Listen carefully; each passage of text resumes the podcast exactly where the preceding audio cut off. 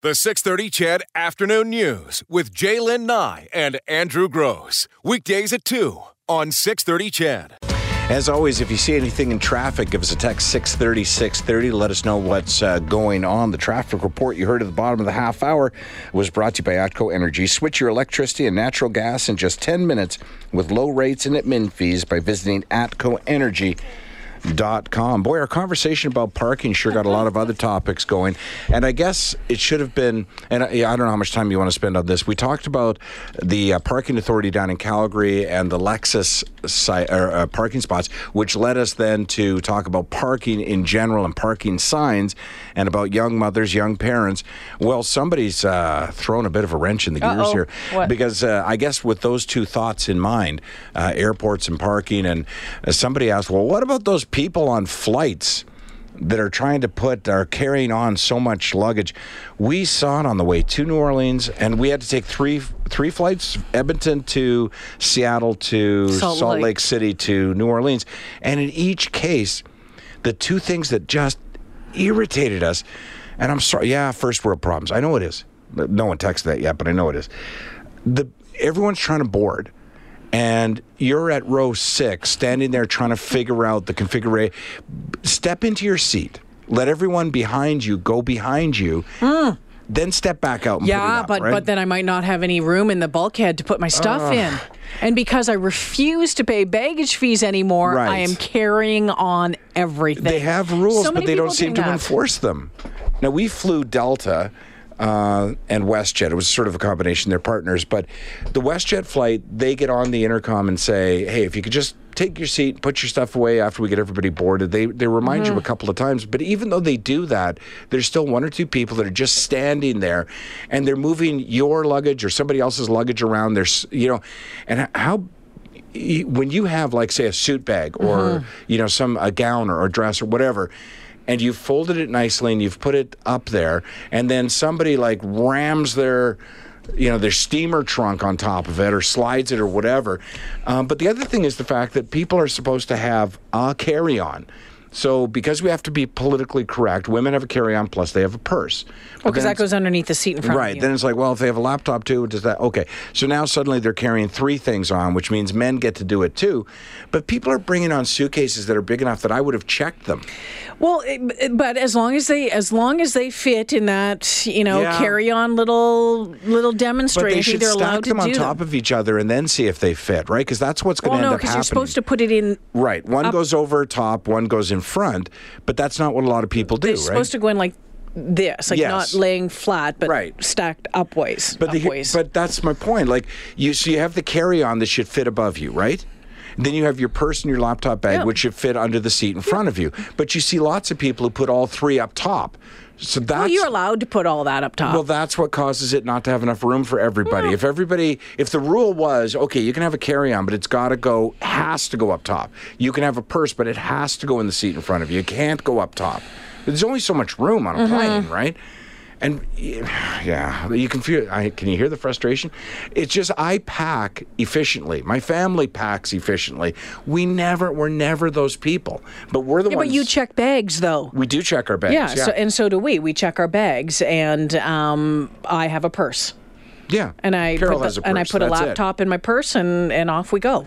We don't even inconvenience each other. Oh, yeah. Because we don't do that. Like, I saw that picture of Jim. But Carol has a rule, and it was 2 or 3 years into our relationship. My purse is my purse. So don't tell me your keys are going in my purse, and don't tell me your wallet's going in, or your phone, or anything else, right? If you want to carry that stuff, you carry that stuff. So, but you also carry... I always have a man bag. Like, you have a man bag. It's almost like a square box. I do. Bag, like, it depends. If it's a big trip, like for the listeners' trip, it's a bigger thing because it'll have like my wallet, my passports, but it'll have all the paperwork for the trip and everyone's names written down, so I can do roll call or whatever. But all the paperwork I need for the trip is right there. When I'm going on a shorter trip, like going to perform comedy, I either have no bag or I have a very small briefcasey little bag. And again, that's just for my paperwork. you know, what hotel am I staying at, and what's the reservation number, and what time's the show, and that kind of stuff, right? Yeah, it's, you know, I have friends who go away for a week or 2 weeks and pack everything they can into the carry-on luggage, and, you know, good on you for doing that. And I get not wanting to pay the $25, you know, $50 added, and it's the little niggly things that keeps building and building that makes air travel more expensive. But at the end of the day, it's air travel. It's pretty cool. Yeah, for sure. And you know, I've mentioned this before, but I'll mention it again. Both of our Canadian airlines, there's ways to get around that fee other than not checking your bag. So getting the right credit card gets you free luggage. So I have a WestJet Royal Bank card. I have a Visa CIBC card, Air Canada card. And one card gets me into their lounge and gets me free luggage. That's Air Canada. And WestJet, that gets me free luggage. So, I mean, that's a little bit of preparation a year in advance of your trip. Just get the right credit card, and when you book the trip with that credit card, they'll waive the luggage fee. And obviously, they do it to encourage you to be a customer of that card. But why not? You almost all have credit cards. Why not get one that works for you? If you travel a lot, get one of those. And it racks up the miles, too. I get the WestJet dollars on my RBC card, and I get the Aeroplan miles on my Visa.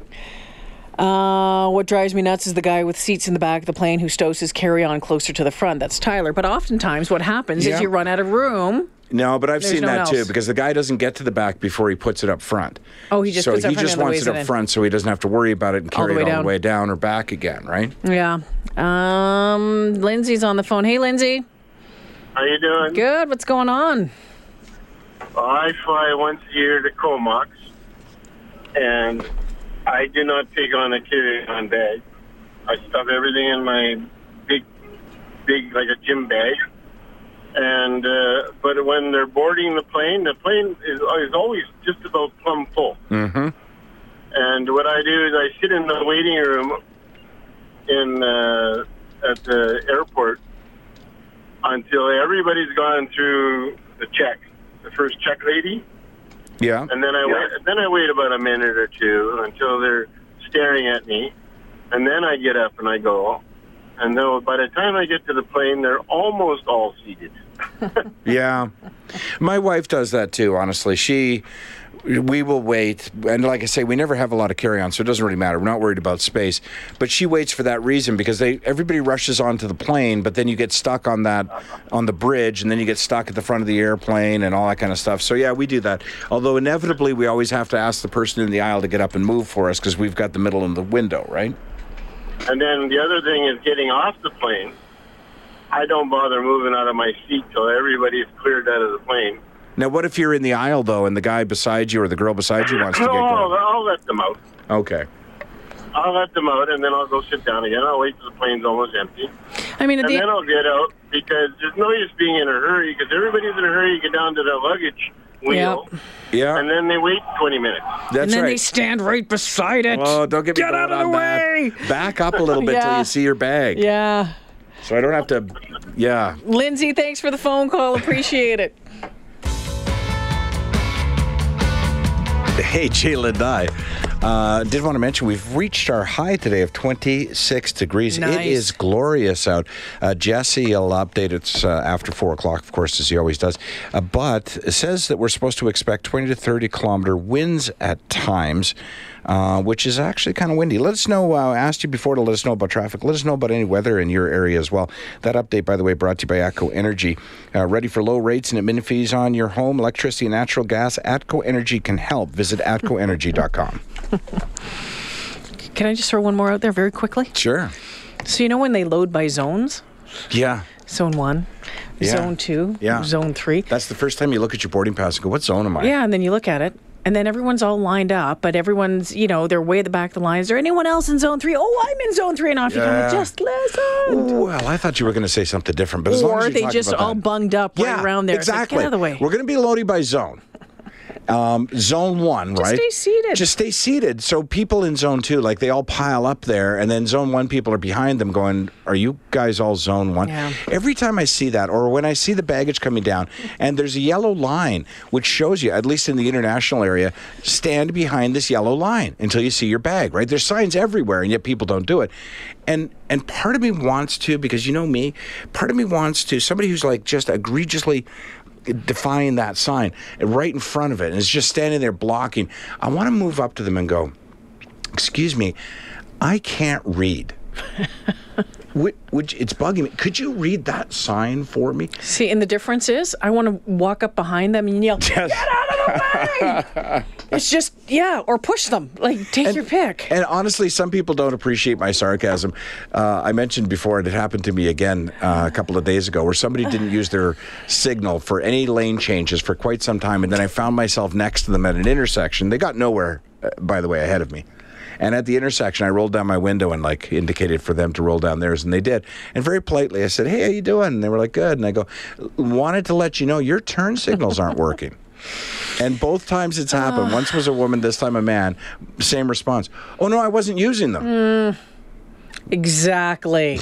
That's my point, sir. Passive aggressive. It just bugs me. I don't know why that's the thing. You didn't stick your pig on the right way. Yeah, sorry about that. If I had $1 for every time somebody said that to me.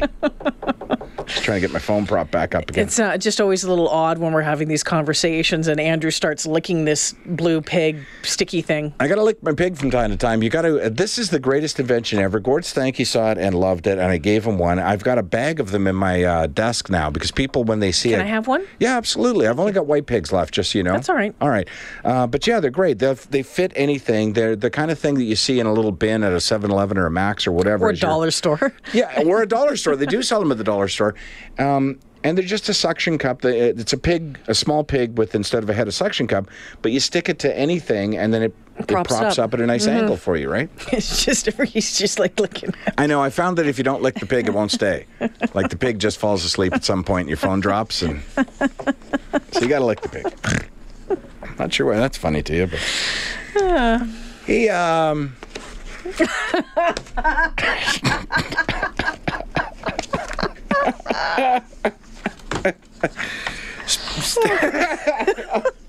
there's no way to me. I can't segue it. I was going to go, hey, speaking of looking at the pig, did you see this little absurdity? The bride, the groom, the... Oh, man. It happened in Edmonton. Yeah, just the other night. Yeah. Somebody was having their reception, I guess, or I guess maybe there wasn't a reception, so... They just went out for drinks afterwards? They just went out for drinks at a bar down by Rogers Place. So bride in full gown. Wedding dress, yeah. Yeah. Groom in a tuxedo. The men, the bridesmaids, all dressed to the nines, all sort of showed up. And according to the witness who was interviewed for this article, it just resembled... a Wild Wild West movie where the doors just suddenly swung open and in walked these guys. If I could do that whistle sound. Exactly. A fight ensued, and I guess it was a big one. Nobody's really sure what started the fight, but... The police showed up? Police had to be called. They showed up. Bouncers had the bride pinned against the wall because she was swinging for the fence. Like, she was into it with the rest of them. And there's a picture that's gone viral. There's a video that's out there as well that I found. But there's the bride, and she looks beautiful. Every bride looks beautiful. Handcuffed. Did she get handcuffed, or were they just talking to her? Okay. Yeah. The bouncers had her pinned against the wall for a time, but when she went outside, she became aggressive again, and police handcuffed her. Doesn't matter what you're wearing. If you're not going to behave, you're getting handcuffed. So I don't care if it's your wedding day. You're getting, and rightfully so. Groom was let off. No word on what the charges are going to be laid, but... Apparently they were known to... police knew them, yeah. So. You know how they always say that. Yeah. Both the bride and the groom were known to police, so whatever that means. But they did look good. I got to be honest. They look great. I mean, the picture of her behind, her hairs are all nice. She's got this nice dress on. She looks lovely. And you know what? My only hope in this whole scenario was that they did get the wedding party pictures done before they beat the crap out of each other. Because they ripped tuxes. They got black eyes. Like, it was a filibuster. Yeah, maybe they should. I guess if they've done the deed, maybe annulled. I don't know. No, I think they're quite suited to one another. Match made in heaven. There? A match made somewhere. Probably reman. But yeah, they're right for each other. Well, what do I always say, Jaylyn? Don't look for a soulmate. Look for someone willing to be your cellmate. And, man, they found each other. Mm-hmm. Right off the hop, too. Good on them.